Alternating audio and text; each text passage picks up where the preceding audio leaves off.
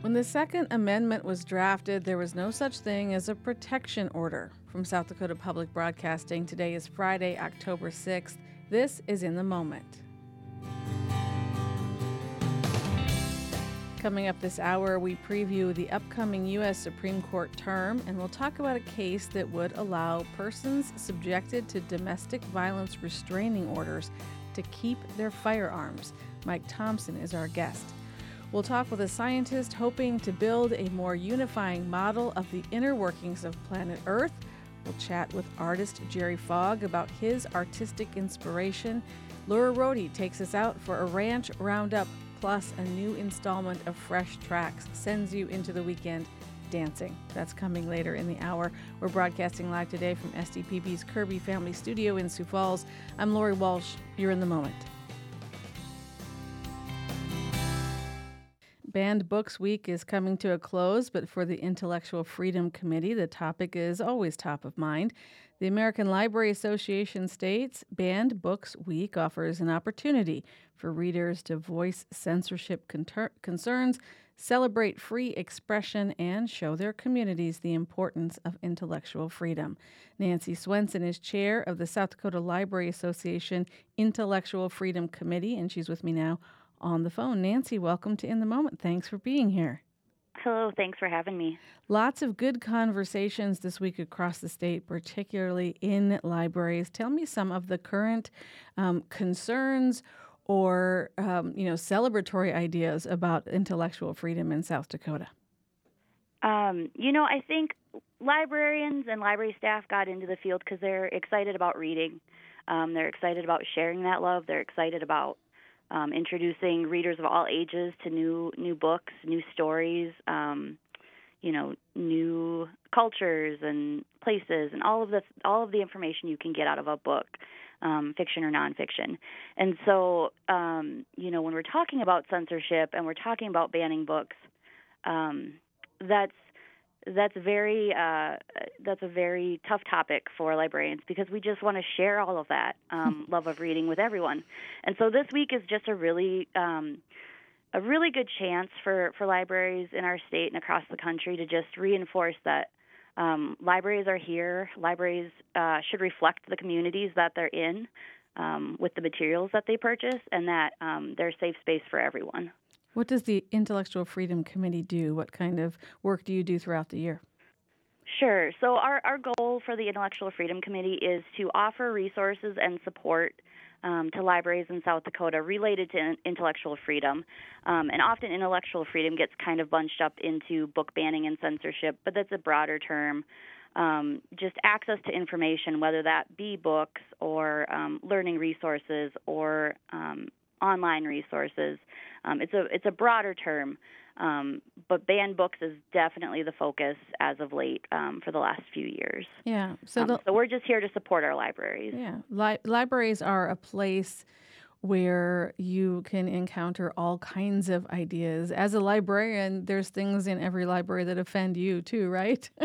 oh, absolutely, absolutely. There's there is we definitely are purchasing things that I have zero interest in reading or um, watching or consuming, and that's fine. That's that's what libraries should should do. They should have something for everyone, even if it doesn't appeal to everyone. Yeah, uh, communities want that too. Largely, I mean, there there are noteworthy exceptions, but are you finding that throughout South Dakota?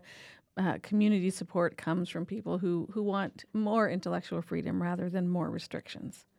Oh, absolutely. I think, you know, and when we're talking about this, um, you know, I think it's important to, to remember that the people that are bringing challenges are typically bringing them from a place of concern. So it, it can sometimes get adversarial, and I, I don't want to encourage that.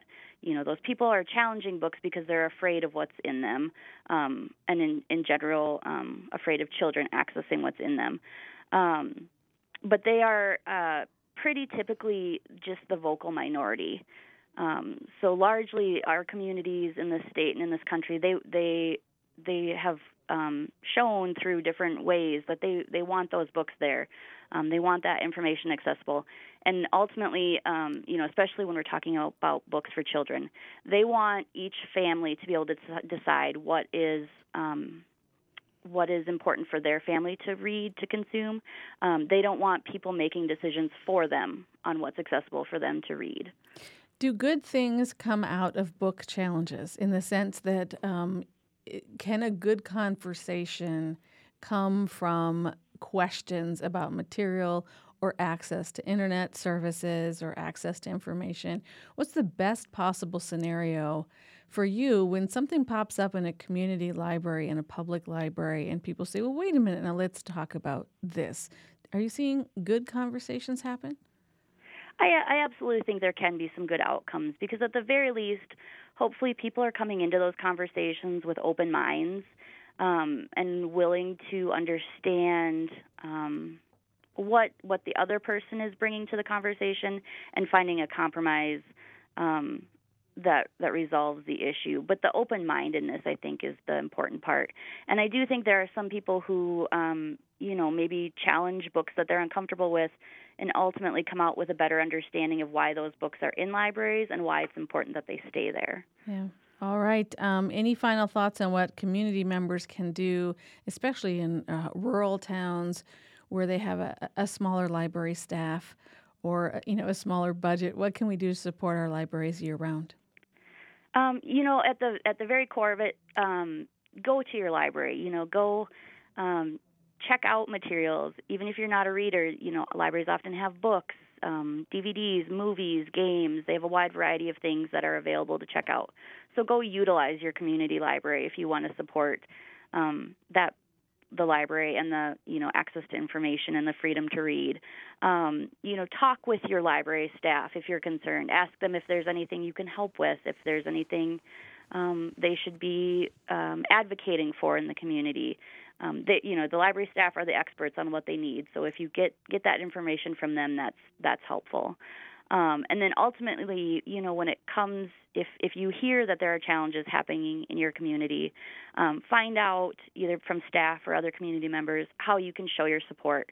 Um, whether that's being, you know, showing up for a school board meeting or a um, board of trustees meeting, sending an email to people, um, sending an email to your city council, or when we get into, um, you know, legislative sessions, mm-hmm. sending an email to your legislators. So just communicating across your community what you support and that you are there for um, the access to information. Yeah. Just have a conversation with another parent who sees the world differently than you. Build those relationships so everybody yes. knows this is more than something that you tweet about left and right. This is something that uh, you know, that you have relationships over, and it all happens in a library. My guest has been Nancy Swenson, chair of the South Dakota Library Association Intellectual Freedom Committee. Nancy, thank you so much for your time today. We appreciate it. Absolutely. Thank you for having me.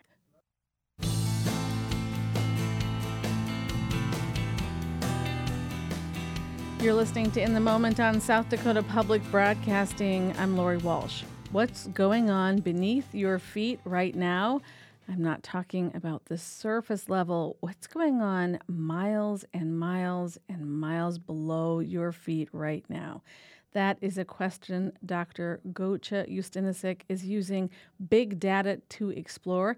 Dr. Ustinisik is an associate professor of geology and geological engineering at South Dakota Mines. Her work collecting data related to Earth's inner geologic processes was awarded a five year National Science Foundation grant. And she's with me now from SDPB's Black Hills Surgical Hospital studio to dig into that data. Dr. Ustunisik, welcome. Thanks for being here. Thanks for inviting me. Good morning, Alan. So much of this is the research that you're doing is about connecting research across the globe. Tell me a little bit about some of the challenges and the research questions you're trying to address. Well, probably for every geologist or geochemist, data um, or in any any science, physics, chemistry, data is the thing that we deal with when we do experiments, when we go out the field. That's what we collect problem, the challenge is we all do it differently from one another, uh, and we report them differently. So, developing an infrastructure uh, to um, have a common language of what we record what we say, what we collect will help not only the future research, but help the current understanding of the um, problems about the how the Earth works, how the earthquakes happen, how the volcanoes erupt. Um, uh, how the magma rises to the surface and uh, causes these big eruptions. So one of the challenge is, as uh, you ask, is to bring all the researchers around the globe, not only in the United States but all over the world, to contribute their data um, to this to this uh, common data library so that we can process this data and figure out the quality of the data so that we can uh, plan our new experiments based on what we know, what we do not know, and the people who uses this data to model the big processes that's happening on the Earth. Is it more about aligning the data and making sure that you're that you're understanding the the, the good data, if you will, or is it a matter of weeding out things that haven't been developed in appropriate scientific ways? It is actually both. Uh, okay. So uh, you, you you put your finger on something very right. Um, so uh, yes, one is eh, I mean all these experiments are or the or the data that's collected are mostly correct. The problem is how we report them. And if we don't report them right, you know, I can tell you a story of mine. Yes. Somebody can tell you a story of theirs. But if it is done in a in a common language, when you are trying to compile that, it will be very hard for you to develop a story, right? So that's what we are trying to do. In the meanwhile, yes, there's no wrong data, but there is missing data which okay. is they don't always report everything on the experiments they do. And I'm an experimental petrologist. I do run experiments by myself. So I know what is necessary for a person. Uh, it's like following a recipe, you know. Uh, if a person want to check my work, they should have all the things necessary there. I can't just tell them I'm going to add a pinch of salt. I need to tell them I'm so how much salt I am adding. Right. That kind of thing. When we talk about data, it is it is it is a um, it's it's a mathematical information, and um, remember, data is coming from the field or experimental research as an input as an output, sorry. But then it becomes an input to the things that we cannot uh, go ahead and do experiments on, or we cannot go collect uh, field, do field work on like other planetary materials. So again, this not relates to this uh, planet, but also other planetary uh, environments that we do not have uh, actual samples on. So, in that case, we use this data. If the data is correct, then we can develop our models using that data to understand other planets. Oh, okay. So, I have a couple questions about that. And one is th- this idea sure. of developing a better model, a more unifying model. Mm-hmm. Is uh, key, and that's the main focus of this. But then I'm also wondering if the process of aligning data is useful and the way you do it will be useful to people in other sciences. Absolutely. Okay. Absolutely. Um, you know, um, because like most of my work I do is geochemistry and I use a lot of chemistry of the and the physics of the materials. Mm. And the, the way that how the modelers that use our data uses basically mathematics. So if you can do this correctly, it will help to not only geology but basic sciences such as physics, chemistry, or math, or even biology. Uh, when you are dealing with, for example, uh, microbes in your experiments. Some of the work I do is involving that. So that deals directly to the microbiology. And if I can do this right, then they will have the correct information they need to make their models go as they go further.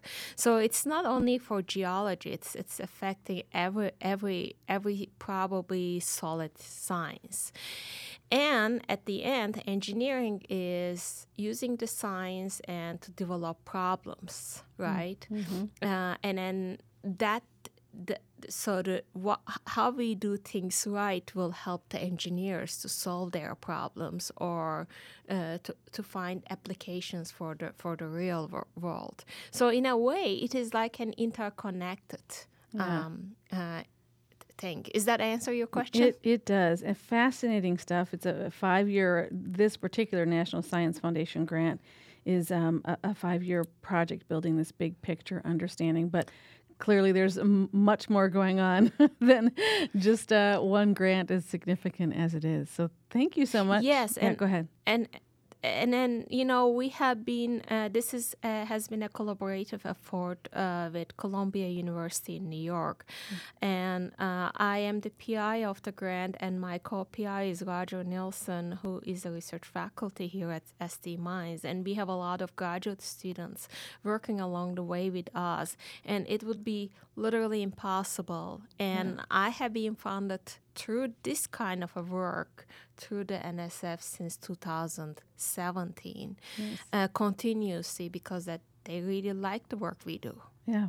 Uh, absolutely, as do I. Not that that adds to the, but uh, we love hearing about it. Is what I, I mean to say. South Dakotans love hearing about this research that's being done at mines. So, Dr. Ustunisik, thank you so much for being here with us. We'll talk to you next time. Okay, bye bye.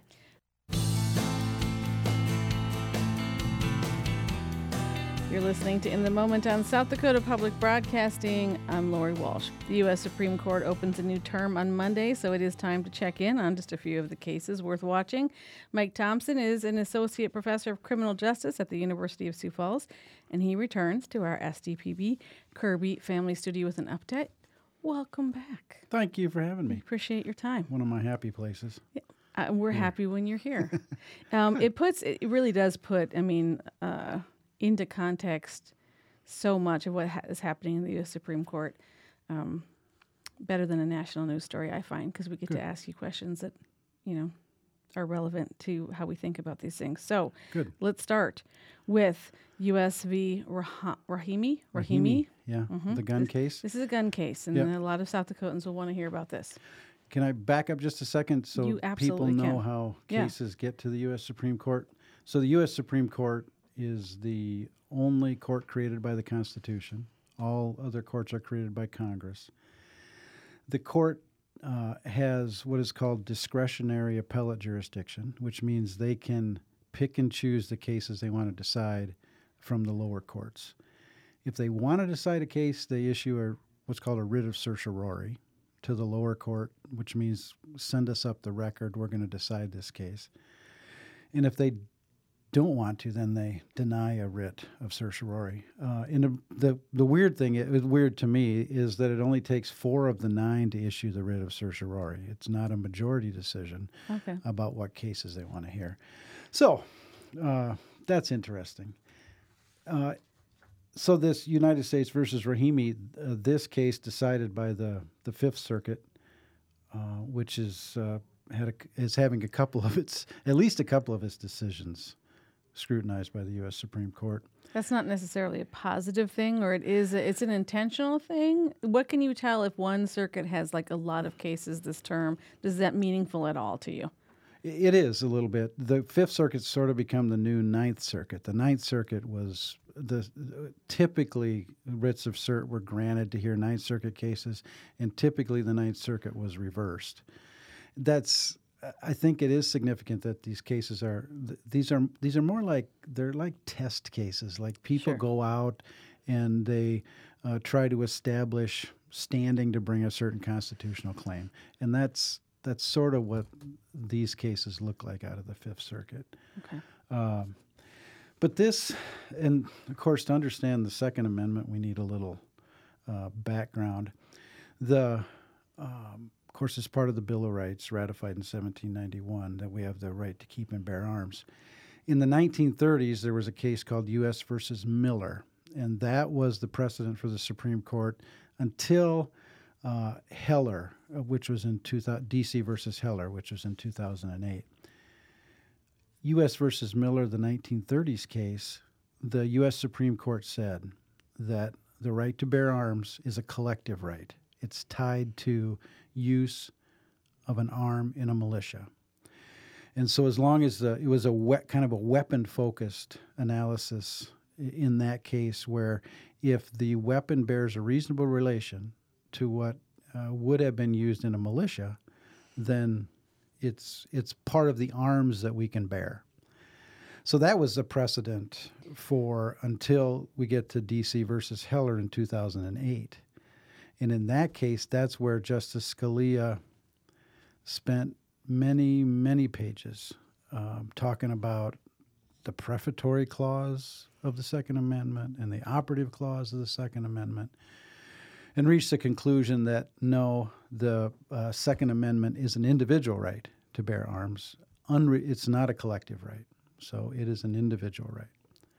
Hmm. Uh, it's uh, the in the way he got around U.S. versus Miller is he said first of all he said well the the reach of the Second Amendment or the interpretation of the Second Amendment wasn't the issue in Miller. And then he also said that Miller was decided on grounds other than the Second Amendment. Anyway, he got around that in his an opinion, got a majority for that, and said it's a it's an individual right, and the right to self defense in the home is part of an historical um, use of a gun. Okay. Guns in the home for self defense. Pretty pretty important. We're still yeah. l- living with that decision in in significant ways. Exactly. Okay. And then so in 2008, Scalia decides that case. In 2010, the U.S. Supreme Court finally said that the Second Amendment is incorporated in the Due Process Clause of the 14th. So the Bill of Rights, as originally ratified, limited only the power of the federal government. And the Supreme Court, beginning uh, 1860s ish, started uh, on a on a on a case by case basis applying the Bill of Rights limitations to state governments. So the second is the last one to mm. be applied to state governments. So until 2010, the Second Amendment limited only the power of the federal government, did not limit the power of the states. Okay. So that's a really new development, uh, relatively, I guess. So broadly speaking, the right to bear arms is getting more protected yeah, I think that's through, fair to through say. that through that time. Right. Okay. I think through the, those decisions, it's now an individual right. Now the states can't infringe upon it. It's it's it was always very entrenched in the Bill of Rights, but now it's even more so. Yes, it's harder and harder to to dismantle it in some ways. Yeah, yeah, okay. I agree with that. It's more the the right to bear arms. The Second Amendment is now uniform. The limitations yeah. are uniform across the United States, which can help uh, lawyers predict what's going to happen uh, because it's uniform. Right. Uh, so okay, we'll so this case. Yeah, this fella, yeah, Rahimi. Um, the since 19, I think Miller was 19. It was 1936 in the 1930s. Um, and then since then, Congress has, of course, tried to regulate guns on a number of levels. And uh, Title 18 of the United States Code, Section 922, is is the big section on what's unlawful to do with a weapon uh, in the United States. One of those provisions, uh, 922G 8, says that uh, if you are subject to a state restraining order um, that involves, there are a couple of caveats to it, that involves domestic violence, you can't, or if you have a misdemeanor conviction for domestic violence, you can. It's unlawful for you to own a weapon. So Rahimi, and I, I want to, he is, uh, I, I think you could credibly say he's a gun user. Uh, he was in, this is, these are from the facts of the case. Between December 2020 and t- January 21, he was involved in five shootings in and around Arlington, Texas. So he's firing shots into houses. Uh, he's in a car accident. He shot at the other driver. So, in the process of investigating the shootings, the Arlington police got a search warrant for his house and found a rifle and a pistol. After that, they they found out that he was subject to a restraining order because of allegations of abuse against his former girlfriend. Uh, and procedurally, it's necessary to know that uh, they went to a hearing on this on the ex-girlfriend's protection order petition, and Rahimi showed up and agreed that she should have the restraining order. That uh, so he essentially admitted that he's a danger to her. So he does that, and then uh, um, so he had the restraining order in place before the search warrant. They find the guns, find out he's got a restraining order. That's a violation of 922 G8. So then he is indicted for that, convicted of that, and then he appeals, stating that 922 G8 um, violates my right to bear arms. And the the thing about that issue is there are so many federal circuit courts of appeal decisions on that issue. And most of them have determined that no, it's not a violation. But that was, of course, under uh, the Miller the Miller test, and now um, in 2022, the Justice Thomas's opinion in the New York versus Bruen case Yeah. has has, according to some people, has really expanded the right. That was the case where you could take the gun for a walk, essentially. Right. Yeah. Right. okay. Exactly. It didn't have to be I'm defending my home in my home. Right. It could be I'm, I'm going to, I can carry it on the street as part of self defense and Right. Okay. And I don't have to show a particularized need Ne- Yeah. for the weapon. right? Yeah. So he, the, and now the Fifth Circuit said they agreed with Rahimi. They said, yeah, you're right. This this violates your right to bear arms, so the conviction is reversed. So that's so we've got we've got this big conflict among the circuit courts, Yeah. federal circuit courts about whether it's constitutional or not. Okay, so here's one of the things I find interesting because often we will talk about this idea of at the time of the founding, what was the intent? And it will usually be something about what kind of guns existed Right. Yep. um, and what they were used for and whatnot. But in this case, since you're talking about domestic violence, that wasn't even, I mean, women were kind of, children Right. were kind of property at that, but there wasn't a protect. I guess there's no such thing as a protection order back then legally. And, you know, Right. communally, there might have been consequences for domestic violence, but historically, we know that particularly women Right. were often subjected to perfectly legal sexual assault Yeah. and, Physical and abuse. physical abuse in the home. Right. That has changed. Does that Yes. matter in the arguing of this case, or is that just an interesting side note? Um, well, in in Bruen, uh, Thomas talked about the uh, the fact that if you are a person, um, I'm, I'm looking for his uh, qu- his quotation. He talks about if uh, the gun was around um, during if if it's part of the uh, historical tradition of the United States, the the regulation, if it was part of the historical tradition of the United States. The, the court is um, pretty re- clear, I think, after Heller, that it's okay to deny a felon the right to possess a, a firearm, and it's okay to deny the mentally ill the right to possess a firearm. But so far, that's all they've recognized traditionally. Okay. And with restraining orders and misdemeanor crimes of domestic violence, the the person who is subject to the order or convicted is not convicted is not a felon. So they're going to have to they're going to have to figure that out. There's a really and I uh, there's a really interesting to me part of the Bruen case, the 2022 case. Uh, and I hope this doesn't get too arid, but uh, usually when a legislature legislatures are always drawing distinctions. So when a legislature draws a distinction based on a fundamental right, like the right to bear arms, the courts will usually use a certain type of lens to review whether that's constitutional. So you have three levels of these lenses called scrutiny. Um, Thomas says, and and again, federal circuit courts after Heller developed this two-part test about the gun and does it survive one of these scrutinies. Uh, Thomas said, "We're not going to scrutinize anymore. If it's rooted in the historical tradition, the use of the gun or the gun itself, then then it's fine. It's up to the government to show that it's not. So if I am a gun owner, I I come into court with the presumption that my possession is legal. And it's up to the government to show how no, according to the historical tradition of the United States, it's not legal. So if you are hoping to win this case on behalf of the gun owner, does it matter in this case that the gun owner is not a hunter and that he has these other violations? Does this make this a weaker case?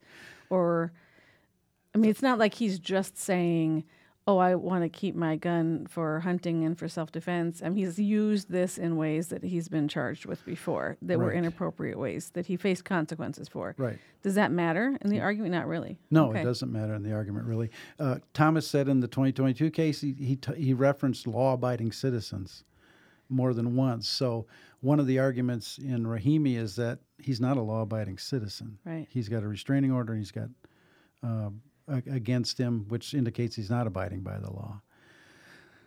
His counter to that is that the restraining order action is a civil action. It's not a criminal action. Hmm. So I don't have any. I don't have. I don't have a conviction Okay. for that. So, yeah, it, it'll it'll be Interesting interesting, to watch, it'll yeah. be very interesting to watch. I want to pivot real quick because I want to make sure we talk about a case that didn't make it. Yeah. And we've recently Yeah. been talking about tribal sovereignty cases, and there are none in front of this term, which feels significant to me. Tell me a little Yeah. bit about Indian law cases that didn't get the writ of cert.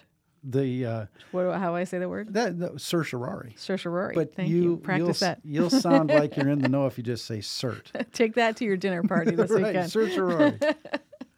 Well, there's yeah, there's one case on on tribal immunity, sovereign immunity, that the court didn't grant certiorari on. It, it's a it is a case with South Dakota connection. It's called Bird Industries versus the Tribal Business Council of the three affiliated tribes. The three affiliated tribes are are North Dakota uh, organization.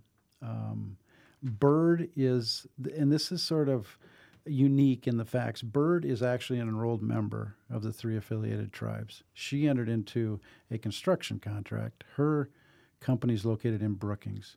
She entered into a construction contract with the three affiliated tribes. And uh, um, the tribe didn't pay. The facts are kind of convoluted about how we get to this lawsuit. But uh, her company, Bird Industries, sues the tribe for payment, they uh, for fraud, number of other uh, causes of action. And the question becomes: Did the tribe waive its immunity and allow itself to be sued by her? Because tribes, according to Congress, tribes are sovereign and they're immune from suit unless there's a clear waiver of that immunity. And in this case, the federal court said that the tribe, um, there was a contract that said we're going to resolve all disputes by arbitration. The argument is uh, that contract waives your immunity because you agreed we're going to arbitrate. And uh, the federal court said no, that's not enough to waive waive your immunity. So I it it's it's uh, I think a significant recognition again of the strength of tribal sovereignty in certain areas, and it's also significant that it's a tribal member versus her tribe, Sure. and and there's still there's immunity. Interesting. Yeah. Mike Thompson will have many more conversations as we watch the, the court and the arguments that come before it this term. Thank you so much for being here with us. So Thanks come back and me. talk about the First Amendment case because that's another interesting Yes, one The social media as we head into uh, election season. Yes, right, We're is. not there yet. No, no. All right. You're listening to In the Moment on South Dakota Public Broadcasting. I'm your host, Lori Walsh. Well, you have only a few weeks left to catch a powerful art exhibition at the Center for Western Studies. That's at Augustana University in Sioux Falls. Contemporary Plains Indian art features the work of four famous South Dakotan and Native American artists. It features artists Arthur, Amiotte, Jerry Fogg, Donald Montileaux, and of course, Oscar Howe. Well, we are pleased to welcome Jerry Fogg back to the Kirby Family Studio in Sioux Falls. Jerry, welcome back to In the Moment. Thank you for being here. Thank you so much. Um, such an admirer of the work that you do and the way that you are in community, not only with your visual art, but with storytelling and the way you present your art in the world. Tell me how you sort of see the role of a contemporary artist in not explaining the art, but also having conversations about art. Well, first of all, I, I have a problem walking through doorways. My head is so big. being in being in a show with Oscar Howe, Donald Montileaux, and Art Amiotte. My goodness gracious, I'm so honored. Uh, it, the artwork that we have put out that sits on the wall of uh, people's choice to like or not like is done by them in their own way, their own fashion, their own what comes from the heart. Every piece that I do, I, I make I've taken apart so many times and Yeah. added and subtracted, and I try my best to get a point across to the public without trying to explain explain the picture first. Let them see for themselves what it is about. You know, and when I talk to someone, I say, "Well, what do you see in it?" And they say, "Well, I see this, I see that, I see that." And of course, absolutely. Yes. and in doing so, they, you know, they, they feel more comfortable. So it's more than just doing the piece and putting it up there. I like to be participant hmm. in talking about it, showing it, and explaining the story behind it, what it has meaning and for the past, present, or future. When I went to see Dakota Modern at the South Dakota Art Museum in Brookings and stood in front of Oscar Howe's original work, I had only stood in front of prints in the past, which are amazing. But when I looked at the original work, my mind just shattered to the ground and was put together in fractals at the end of that. Um, when I look at your work, I see this similar mind expanding time and intricacy and the it's about a lot more than the finished product. Yes, it, it's you know when when I do finish a product, I, I got to make sure that it's going to say what it has what it has to say Yeah. for a person to come along and look at it. And Oscar Howe, he was he was good at that because he would show you a mysticism all around, and then it would bring you into the picture to see exactly what he was putting out there. Yeah. And then, of course, when you look at the title, that just adds to the euphoria you have from seeing one of his originals or even one of his copies. When you do your work, there are often objects that are of three dimension as well as you know, uh, sort of a, a, a two dimensional materials. Tell me a little bit about your your collecting and organizing and arranging process. Like, what do those objects mean to you? Do they help? Do they find their way into the art on their own? Are you categorical about it? Is it sort of a left brain or a right brain thing for you? Is what I'm kind of getting at. I have been uh, a person of luck, I, I would say, you know, because that does exist, even, even though people don't like to say it does, to find things that I have an ideal for. And I go out and I look and I say, well, this isn't exactly what I'm looking for. But when I put it with these pieces, it comes to life in itself. And, you know, it, it's design and repetitive repetitive design work in in mm-hmm. In our art. That's what we were all about long ago. We just made sure the message was put out there by illustrating to let you know that's that's what it stands for. Do you agree with, or, or how has the state, that, that, you know, what Oscar Howe did to tell the world that the world doesn't get to shackle Native artists into one idea of what their art is supposed to look like? How has that impacted you as an artist? The work that he did to sort of, you know, verbally say to them, in writing, say to the world, I refute your idea of what Indian art is. Mm-hmm. It is this. It is this thing that I am doing. Well, see, you know, people have their own objectives, their own ideas, their own thoughts, their own submissions to what they're going to make, what what you know what they want and look at. My personal opinion on it is, I am Native American. I did this piece of artwork. It's Native American art. You know, like the Renaissance. They got their hmm. this is Renaissance art. Yeah, mm-hmm. that's good because who did it was Renaissance period. But no, it's it's a way of me expressing myself and I usually, you know, when I walked around the show that's going on there, I kind of seen a, a way of describing it to myself. Yeah. I looked at Oscar Howe. He was a person who put paint on canvas in his own way. And then I looked further and I seen Donna Montileaux took that and put a different background behind it and put art on there as he wants to know it. And then I look at Art Arthur Amiotte.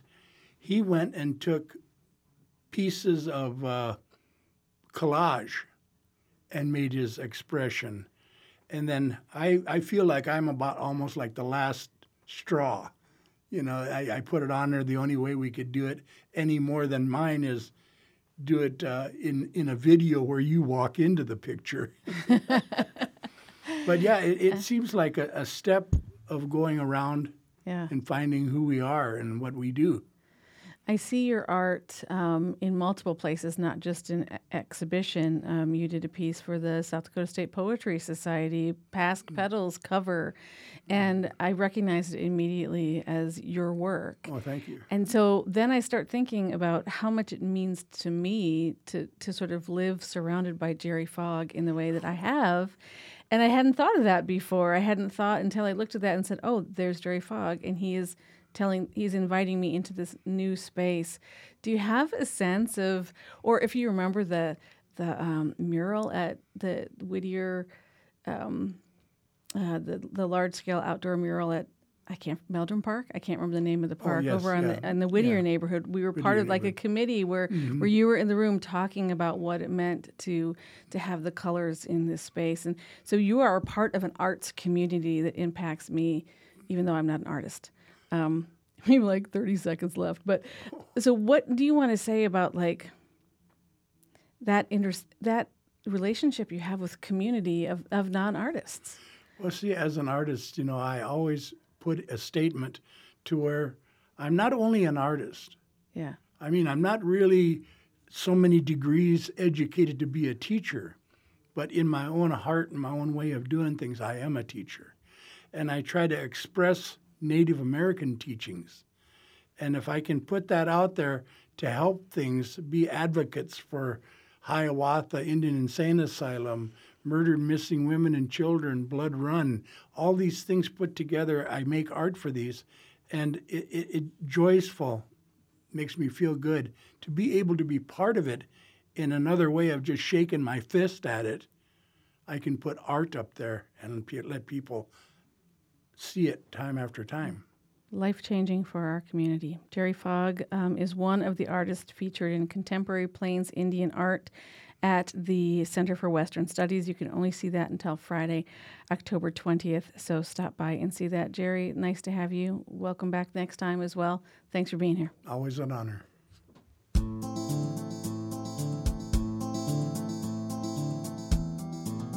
Horses are still used to round up cattle on many western South Dakota ranches. A rancher will often put their roping skills to use to catch a sick cow so they could administer medication. During the annual Rancher Roundup in Union Center, cowboys and cowgirls of all ages get to put their horsemanship, roping, and other ranch skills to the test. Held each summer in August, the Ranch Rodeo is a unique community tradition that draws hundreds to Union Center. Laura Rody with SDPB attended this year's event. She brings you this story from the Kamac Ranch Supply Rodeo grounds. Right here, right now, we're watching Parker Wilcox. Let's go, Parker. That young man is all business, all business, no doubt about it. There's not a not a smile, not nothing. He's concentrated on what he's doing.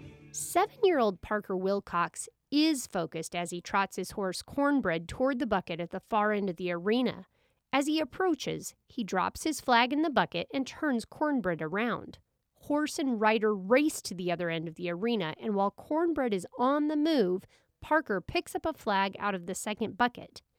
Seconds after entering the rodeo arena, he and Cornbread make their exit. Because you get to go fast and win the prizes. Parker and his twin brother Hayes competed in the flag race with about 75 other ranch kids. Flag so far is the funnest.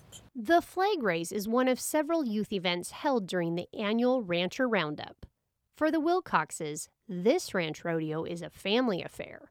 The twins' dad Brett helps with the flag race and competes in the afternoon ranch rodeo and their mom, Melissa, is the event's organizer. That's the best part of it. Is being able to put on something that they can go do and watching them learn and grow and have fun. Like most families competing, the Wilcoxes ranch. So the horsemanship skills Parker and Hayes need for the flag race, poles, and barrel race are practiced daily. Um, you know, we, they do a lot of ranch riding, so learning just how to steer your horse, stop them, and stuff. But they learn a lot just chasing cows and all of that kind of stuff too. And then there's the community aspect of the Ranchers Roundup. You know, we we're ranching all the time. We're busy. We're working. So this time of year, for everybody to be able to step out of their haying equipment, but it's kind of that last chance before the fall. Everybody gets to step out and visit and talk about what's been going on this summer. Brett Wilcox agrees. The third generation Union Center rancher said now that haying season is wrapped up, he's ready for some friendly competition. Well, they're all the guys that stood up with me in my wedding. They're all my friends, the guys I work with every day. Stray Gather Range Doctor Trailer Loading is the first event Brett's team competes in. I think it's kind of goes back to what we do. If there's a bull with a sore foot, we load him in the trailer. If one needs doctored, we rope him in doctoring. So it's kind of what everybody's doing on a normal day. But this is not your typical day on the ranch. The Rancher Roundup is a community tradition hosted by Kamac Ranch Supply for 21 years, Reed Kamac explained. Reed and his wife Amber are second generation owners. This year, they purchased the business from his parents, Gary and Amy. You know, for some of them, it is their first rodeo, and it's a good time. You know, the, the locals just enjoy coming out, watching the local kids compete, and really it's a regional deal. We have kids and, and families that come from a long ways, and some really good teams in the ranch rodeo that come in the afternoon as well. Real competitive regional cowboys that know how to sit a horse and know how to put on a good show in the arena. When ranch rodeo prizes are awarded, Brent Wilcox team placed second, and Hayes Wilcox won the mutton busting belt buckle. For South Dakota Public Broadcasting, I'm Laura Rohde. You can find and share this story on our website, sdpb.org/news. And that is our show for today. We hope that it served you. In the Moment is produced by Ellen Kester and Ari Youngeman. Our executive producer is Kara Hetland. Josh Chilson is news director for South Dakota Public Broadcasting. Our videographer is Jordan Henderson. Our engineer is Colton Nicholson. You can find a lot of our interviews on our YouTube channel, and you can always send us ideas for the show at In the Moment at sdpb.org. Follow us on social media platforms. SDPB News, we're under. And if you miss the show, you can tune in to most podcast platforms and find In the Moment as a podcast there. From all of us at South Dakota Public Broadcasting, I'm Lori Walsh. Thank you for listening.